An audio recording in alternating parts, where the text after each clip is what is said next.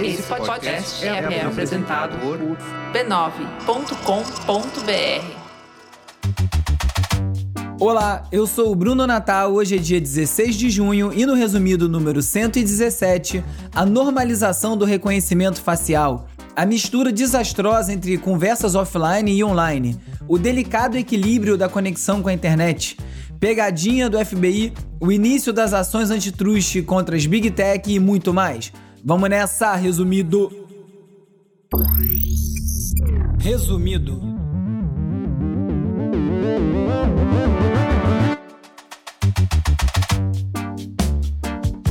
Olá, resumista! Esse é o Resumido, um podcast sobre cultura digital e o impacto da tecnologia em todos os aspectos das nossas vidas. Se você gosta do Resumido, divulgue para mais gente e ajude o Resumido a crescer. Hoje, como você pode notar, a minha voz está meio fanhosa, eu acordei gripado. Tá tudo bem? Torcer para continuar bem.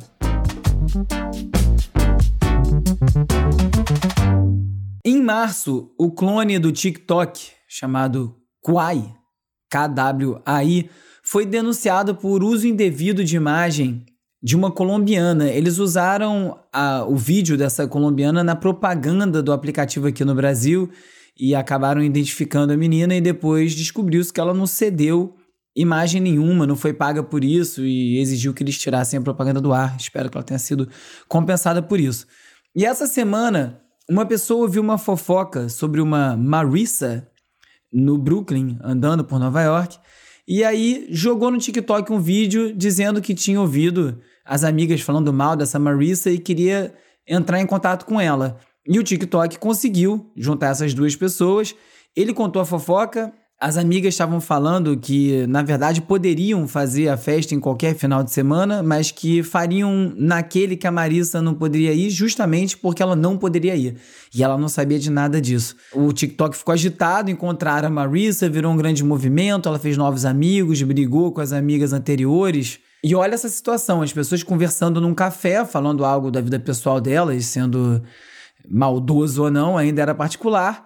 Isso foi parar no TikTok, encontrou, quebrou-se uma amizade. É uma interferência direta e talvez não pensada no que acontece quando você posta alguma coisa online. E na internet, com a audiência enorme que tem, nada passa despercebido. É muita gente para prestar atenção em cada detalhe. Então, qualquer coisa online tem uma repercussão muito grande. Na semana passada, a Kathleen Romeu foi morta pela polícia enquanto visitava a família em Lins Vasconcelos, aqui no Rio. E uma marca para a qual ela trabalhava, a Farm, fez um post em solidariedade à morte, pedindo justiça, e aí cometeu um erro enorme que foi associar um código de vendas para reverter a comissão das vendas feitas naquele dia para ajudar a família da Kathleen, o que acabou transformando a morte dela e a campanha pedindo justiça numa oportunidade de vendas. Pegou muito mal, a marca teve que se retratar, ainda está num processo de resolver essa história, não teve mais nenhum post no Instagram sobre esse ou qualquer outro assunto. E esse caso mostrou mais uma vez como você simplesmente ter o alcance e até uma boa intenção não basta quando você está se comunicando numa ferramenta de massa como são as redes sociais, sem cuidado e principalmente agindo muito rápido. Bastava ali um, um, uma manifestação de solidariedade pedindo justiça, foi se tentar fazer um algo mais e acabou revelando mais uma vez essa quantidade de temas e assuntos que a gente tem na nossa sociedade relacionados a racismo estrutural e falta de sensibilidade com essas causas. O assunto ganhou repercussão quando a Nath Finanças comentou a respeito no Twitter foi parar até no Diet Prada, que é uma conta de Instagram com milhões de seguidores sobre fofocas do mundo da moda. E essa história inteira mostra que a gente ainda tem um longo caminho para acertar essas questões na nossa sociedade. A partir de hoje, nos intervalos da programação, a Globo vai dividir com você alguns momentos da intimidade de nós jornalistas. Eu venho falando sobre a demonização da imprensa, tanto no campo da direita quanto no campo da esquerda e de como é importante fazer uma diferenciação entre grande imprensa, que são os grandes veículos de grandes empresários, e o jornalismo, que é a classe inteira, incluindo esse aqui que vos fala e esse veículo que você escuta, o resumido. E o Jornal Nacional iniciou uma campanha para humanizar os jornalistas e está exibindo algumas mensagens pessoais de WhatsApp dos jornalistas para suas famílias, contando sobre o dia a dia. Ficou um pouco piegas, tem bastante a ver com a Globo e o setor de dramaturgia da empresa, que é muito grande. A BBC fez uma campanha parecida mas eram mensagens pessoais relacionadas a situações de trabalho, mandando para a redação, informando outros detalhes para você conhecer um pouco do dia a dia do jornalista. Mas vai ver, esse formato da Globo vai funcionar. Eles lideram a audiência, têm audiências enormes há tanto tempo, vai ver, eles sabem o que eles estão fazendo. E agora, além de tudo, os jornalistas vão ter que liberar até mensagens de áudio pessoais para ver se consegue humanizar e se conectar com o público de, de uma maneira mais direta. Isso não parece indo por um caminho muito bom. Eu acho que a imprensa e o jornalismo deveriam se impor pelo serviço que prestam, pela importância que tem na sociedade. Hora de falar das movimentações no mundo das Big Tech, que são todas as grandes empresas de tecnologia que nos impactam todo dia, como eu falo sempre no início do programa. Cinco projetos de lei antitrust para conter o poder das Big Tech estão agora sendo discutidos nos Estados Unidos. O pacote de medidas se chama Uma Economia Online Mais Forte, Oportunidade, Inovação e Escolha, e o projeto conta com o apoio de membros dos dois partidos, democratas e republicanos. As cinco leis são as seguintes: lei pelo fim dos monopólios de plataforma, que impediriam qualquer plataforma com um capital de mercado maior que 600 bilhões de dólares e 50 milhões de usuários mensais nos Estados Unidos de operar negócios que entrem em competição com os usuários na sua plataforma. Ou seja, a aquisição do Instagram pelo Facebook seria barrada nessa questão. A segunda, a lei americana de escolha e inovação online proíbe as big tech de privilegiar seus próprios produtos e serviços sobre seus concorrentes. Por exemplo, o Google privilegiando seus resultados das suas ferramentas sobre o resultado do Yelp, a ferramenta, o aplicativo de avaliação de restaurante. As Big Techs, então, não podem usar dados das suas plataformas para criar produtos concorrentes. Por exemplo, a Amazon lançando um produto similar a um item muito vendido na própria plataforma com essa informação que só eles têm. A Lei de Competição de Plataforma e Oportunidades é um projeto de lei que transfere o ônus da prova para as big techs terem que provar que as aquisições futuras não são ilegais. Hoje em dia é o governo que tem que fazer a tarefa de provar que seria algo ilegal. A quarta é o projeto para aumentar a compatibilidade e a competição por meio da habilitação da lei de troca de serviço força as big techs a tornar a portabilidade e a interoperabilidade dos dados mais conveniente, mais fácil para os usuários, para que eles possam alternar entre as plataformas como desejarem. E a quinta e última é a lei de modernização da taxa de registro de fusões, que são quando grandes fusões são propostas, tem uma taxa que é paga ao Departamento de Justiça e ao FTC nos Estados Unidos para examinar esse negócio. E esse projeto aumenta essa taxa para ter mais receita para os departamentos poderem trabalhar melhor. São cinco medidas bem incisivas e quando se fala em Big Tech, normalmente está se referindo à Amazon, Apple, Facebook e o Google. Mas várias outras empresas têm um poder suficiente para prejudicar o público. O Nubank, aqui no Brasil, por exemplo, agora está exigindo um registro biométrico para ativar o aplicativo no aparelho de celular. Eles não explicam a necessidade ou nem como essa informação vai ser armazenada. O contrato da conta não esclarece isso, a política de privacidade também não. Não é citado reconhecimento facial, tem uma, uma citação a dados biométricos e o mais importante, o cadastro não é opcional. Você não pode oferecer uma outra forma, tentar uma outra opção para comprovar que o aparelho é seu, nem indo em algum lugar ou emitindo algum outro tipo de comprovação. O Itaú também adotou uma exigência similar e até a companhia aérea Azul está recebendo reclamações depois que resolveu participar de um projeto piloto do governo que está testando o uso de reconhecimento facial em vez de um documento de identificação. Complicado também, você tem que botar ali para poder embarcar na Azul, é um teste do governo, mas e aí? Quem é que está tomando conta desses dados? O reconhecimento facial, como a gente está vendo, vai se tornando compulsório. Isso é muito perigoso, porque não tem regra. E como a gente está vendo no caso dessa tentativa de regulamentação das Big Tech nos Estados Unidos, tentar consertar depois que já está solto no mundo é muito difícil. A nova política de privacidade do TikTok agora também permite que o aplicativo colete dados de biometria facial. E MIT Tech Review revelou que o TikTok mudou o formato do rosto de algumas pessoas sem perguntar, sem consultar. Os usuários notaram o que parecia ser um filtro de beleza e que não tinham solicitado e não podia ser desativado. Eles disseram que foi um problema no Android, desabilitaram, mas está com muita cara de teste isso, né? O Estadão fez uma reportagem consultando especialistas sobre os riscos que aplicativos como esse ToonMe, que está na moda agora, que transforma sua foto num cartoon com a estética da Pixar, é, justamente pelo labirinto de termos de uso que permitem o uso dessas fotos e vários outros dados do usuário que eles conseguem coletar para fins comerciais, rastreamento, incluindo aí compartilhar e vender para terceiros. Essa falta de autorização explícita do usuário, inclusive, fere a Lei Geral de Proteção de Dados, a LGPD. E foi a mesma coisa quando a moda era usar o FaceApp, aquele aplicativo que tornava as fotos das pessoas mais velhas. E eu falei disso por aqui. Você faz uma brincadeira, uma foto, às vezes sobe a sua foto sem autorização, algum amigo faz isso, e você acaba cadastrado no banco de dados sem saber exatamente para que fim. A ética no entorno desse tipo de aplicação de dados é um assunto espinhoso e as empresas, na maior parte, não querem encarar. A demissão da líder do grupo de ética e inteligência artificial do Google, a Timothy Gebro, ainda segue repercutindo e é bem emblemático dessa relação bem confusa. A Wired revelou os bastidores da demissão, que começou quando a Timothy insistiu em não desistir de publicar um artigo justamente sobre as implicações de algoritmos com viéses racistas na inteligência artificial do Google. É uma mudança muito difícil. Inicia-se um departamento para cuidar disso e quando cuida, manda embora. Por isso que é um terreno completamente pantanoso, em que a gente vai botando as fotos em aplicativos sem nenhuma regulamentação, nenhuma regra estabelecida, e os bancos coletando dados, e ninguém sabe onde isso vai dar. Essa quantidade de dados estão sendo captados num mundo que cada vez mais a gente vê mais vazamento é preocupante. O vazamento recente dos dados de 223 milhões de brasileiros, que é mais brasileiro do que tem brasileiro vivo, porque vazou junto dados de gente que já morreu, é, para alguns especialistas teve origem justamente na rede bancária, provavelmente no Serasa.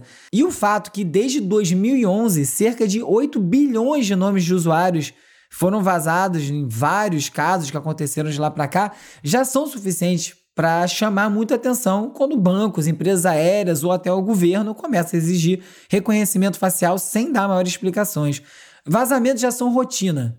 Nos últimos dias foi a vez da produtora de games EA ser atacada e dados como o código-fonte do jogo FIFA 2021 foram roubados e estão à venda na Dark Web. No meio disso tudo, é muito difícil ficar empolgado com um anúncio como o Facebook se preparando para lançar um relógio inteligente, um smartwatch o objetivo deles é ter contato direto com os usuários, sem intermediação da Apple ou da Google, e todo mundo querendo pegar as big techs e elas todas querendo pegar umas às outras, isso pode acabar bem, porque pelo menos gera uma disputa. E é um jogo de gato e rato. O FBI realizou uma operação que prendeu mais de 800 pessoas usando inteligência. Através de vários informantes, os investigadores venderam aparelhos supostamente criptografados por mais de três anos vendendo os aparelhos para várias gangues e organizações criminosas, e assim eles conseguiram infiltrar várias dessas organizações que acreditaram que o aparelho era de ultra privacidade, de uma empresa chamada Anon, que inventaram para isso.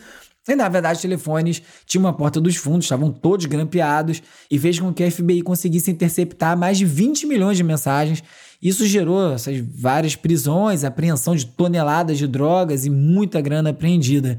E apesar do uso do software, essa operação toda teve um aspecto físico, que foi a distribuição dos aparelhos. E às vezes a gente esquece desse aspecto físico da internet.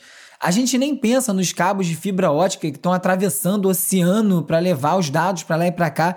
E foi esse aspecto físico da internet que teve presente num dos maiores apagões digitais dos últimos tempos, por pouco mais de uma hora, cerca de metade dos sites do mundo, incluindo as gigantes como a Amazon, New York Times, ficaram fora do ar quando os sistemas da Fastly pifaram. A Fastly fornece um serviço que ajuda a internet, a web, a funcionar na velocidade que você conhece, que clica e aparece.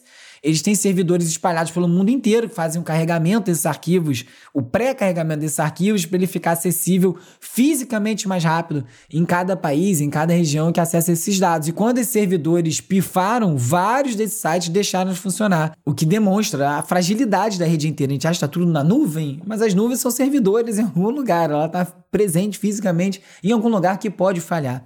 E isso tudo enquanto a gente puder falar de internet aberta. Porque a Mobile Dev Memo trouxe um texto explicando como esses recentes anúncios da Apple em relação à privacidade, eu até comentei aqui, no Safari, no Mail, além do que já vem sendo implementado no próprio iPhone, através do, do rastreamento, impedindo o rastreamento do usuário nos aplicativos, sem que o usuário saiba, também teve uma surpresa que acabou sendo pouco comentada, porque para garantir a privacidade na navegação dos usuários no Safari, no Mail, a Apple agora passa os dados por, por dois filtros, vamos dizer. É um pouco mais complexo que isso, mas um desses dois filtros é da própria Apple. Então a questão é que esse formato de proteção de dados também possibilita que a Apple possa filtrar o acesso dos usuários do iPhone, dos desktops, da Mac, à internet como um todo. Então, não tem internet realmente aberta se o acesso à internet for travado por meio de algum dispositivo que é de algum fabricante, que é de alguma dessas grandes empresas, mesmo se esse dispositivo estiver configurado atualmente para não ter visibilidade nos destinos da web. Porque a possibilidade existe. Fica parecendo o governo chinês. Tem internet, mas é tudo filtrado pelo governo.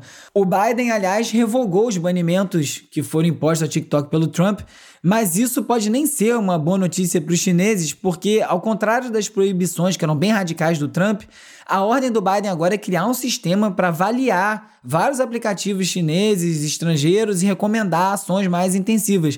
E as proibições de Aaron Trump não se sustentaram justamente por causa de contestações judiciais, estão em andamento ainda, mas esse novo processo aí pode fornecer evidências e vão tornar bem mais fácil a entrada em vigor dessas proibições. O Intercept fez uma reportagem mostrando que o YouTube pagou quase 7 milhões de reais em dois anos a canais bolsonaristas que são investigados pelo STF turbinado pelo próprio algoritmo do YouTube, esses canais estavam difundindo mais mentiras, mais desinformação, e só um deles, chamado Folha Política, embolsou 2 milhões e meio. Soma essa notícia a chuva de bolsonarista reclamando ao mesmo tempo de terem perdido milhares de seguidores no Twitter. Alguns perderam 10 mil, outros 5 mil. E essa reclamação conjunta parece revelar que o Twitter estourou foi uma fazenda de usuários robôs, né? Cancelou esses perfis e olha só aí que surpresa. Boa parte da base bolsonarista perdeu seguidores no mesmo dia. E aí o gado reclama e nem percebe o recibo que está passando ao fazer isso de forma conjunta, ou seja, um bando de seguidor falso, dando a falsa impressão de que eles têm muitos seguidores e enganando muita gente. Enquanto isso tudo acontece, a Amazon anunciou dois novos robôs para auxiliar os trabalhadores nos centros de distribuição, nos criticados centros de distribuição, pelo abuso da força de trabalho, enquanto Jeff Bezos anunciou que vai voar com seu irmão e mais uma pessoa que não foi revelada e pagou 28 milhões de dólares por um assento no primeiro voo tripulado da sua empresa espacial, a Blue Origin. Vendo o vídeo dos robôs em ação, os robôs da Amazon, e sem conhecer direito, parece que eles vão é botar mais pressão nos trabalhadores ao otimizar e acelerar as tarefas. Querido presidente Bolsonaro, não. Presidente Bolsonaro, não. Bolsonaro.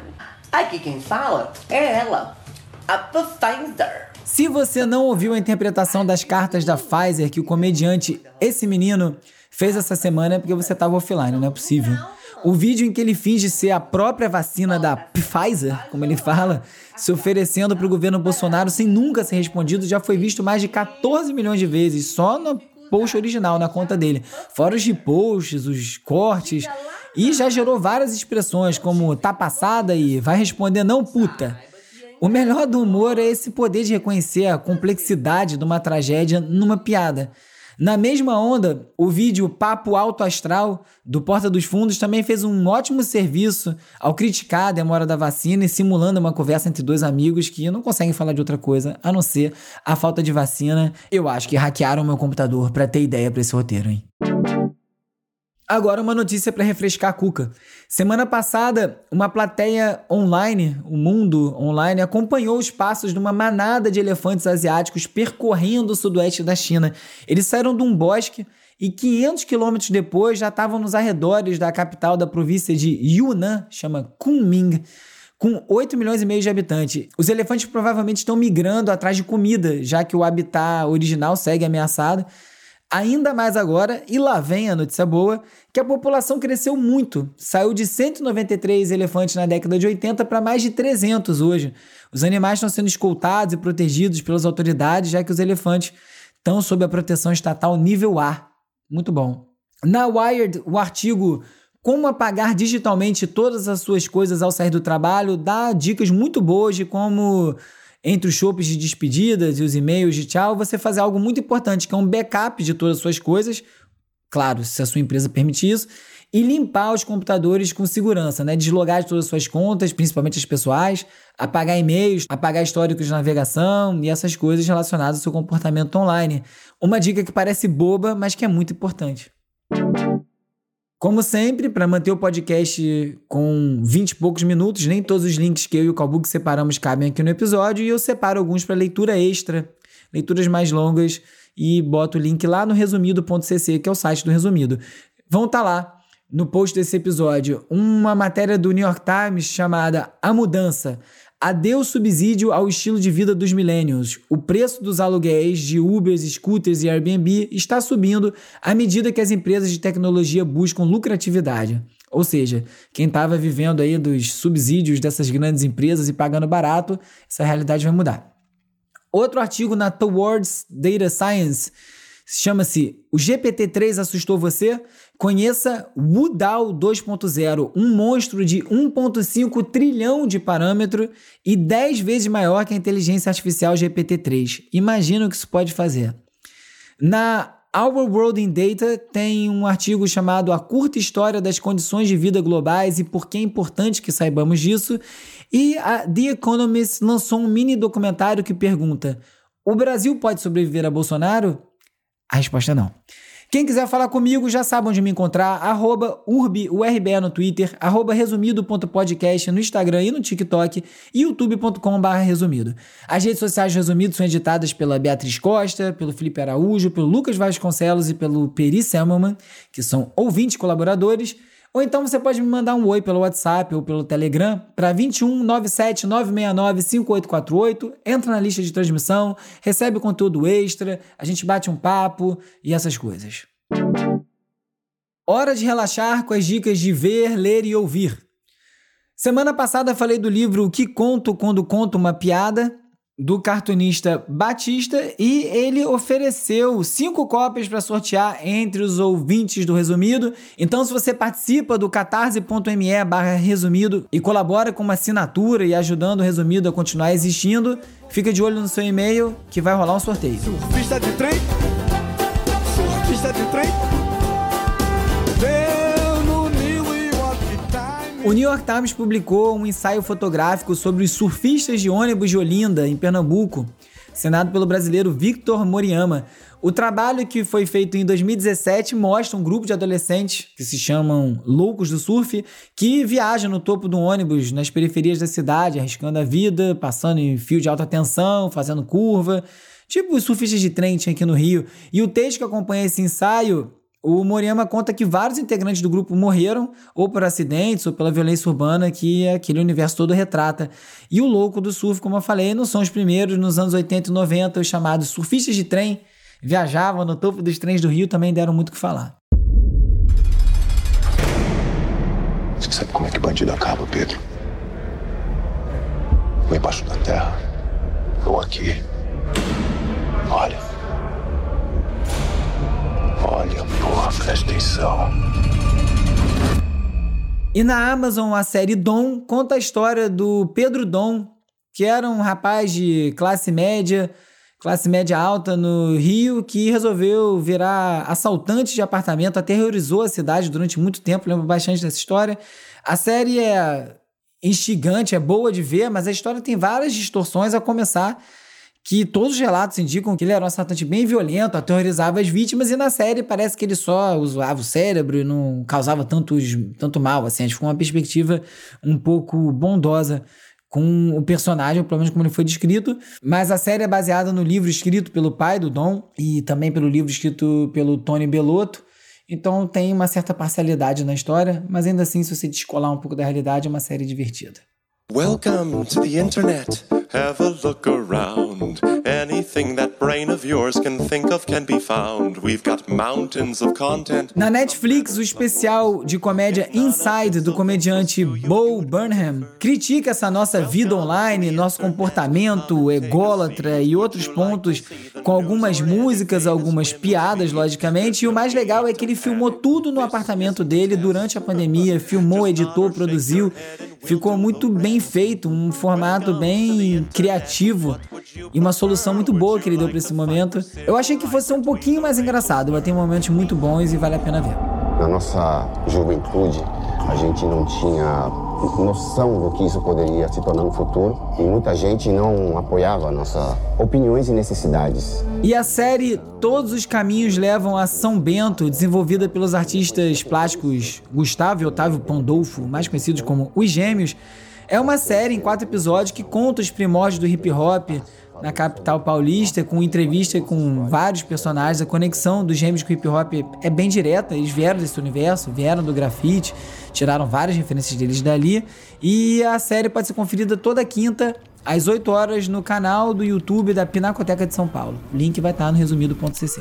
Hip hop in the early 2000s seemed to have conquered the world, but the doors were still locked, and the music industry held the keys. Until now. Falando em documentário de hip hop, começa essa semana mais uma edição do festival Inedit, dedicado ao documentário de música. Como aconteceu no ano passado, vai ser tudo online, são mais de 50 filmes nacionais, internacionais, todos eles inéditos no circuito comercial.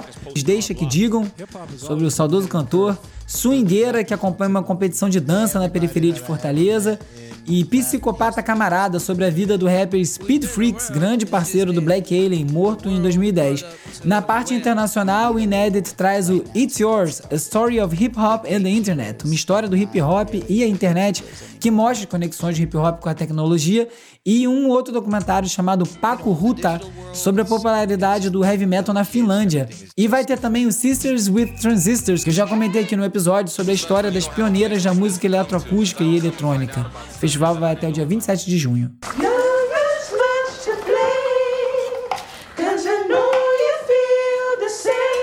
A série Small Axe, do diretor inglês Steve McQueen, ganhou um impulso duplo agora com o lançamento da trilha sonora em vinil e também uma playlist oficial feita pelo próprio McQueen. São duas iniciativas que já eram bem esperadas, porque a música tem um papel muito importante na série. A série conta a vida da comunidade caribenha no Reino Unido nos anos 70, e um dos episódios mais bacanas, eu já comentei aqui no resumido, é o que leva o nome da série que é passado numa festa ao som de muito lovers rock, o reggae romântico, que é bastante popular na Inglaterra. O disco saiu na semana passada no Record Store Day, saiu pela Motown, com muito reggae, soul, disco e a mesma onda da playlist que está lá no Spotify, com 85 músicas e 5 horas de duração.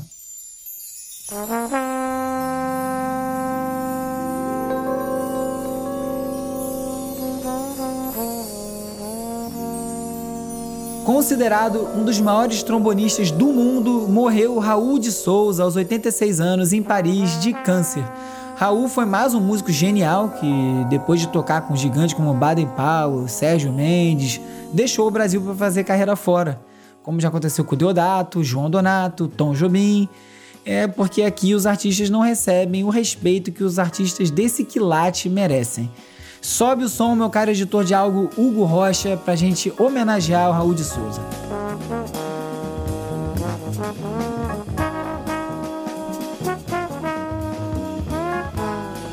Nesse episódio, você ficou sabendo que empresas estão abusando da coleta de dados biométricos, como reconhecimento facial, que conversas offline podem tomar forma online mesmo sem você saber, e que luto e vendas nunca devem se misturar.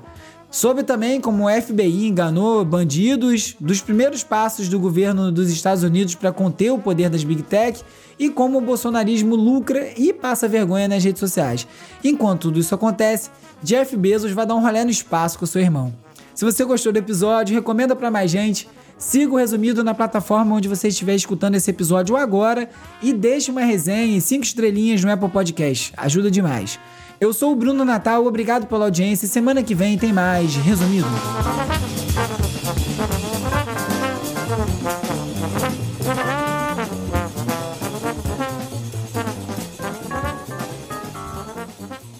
Resumido.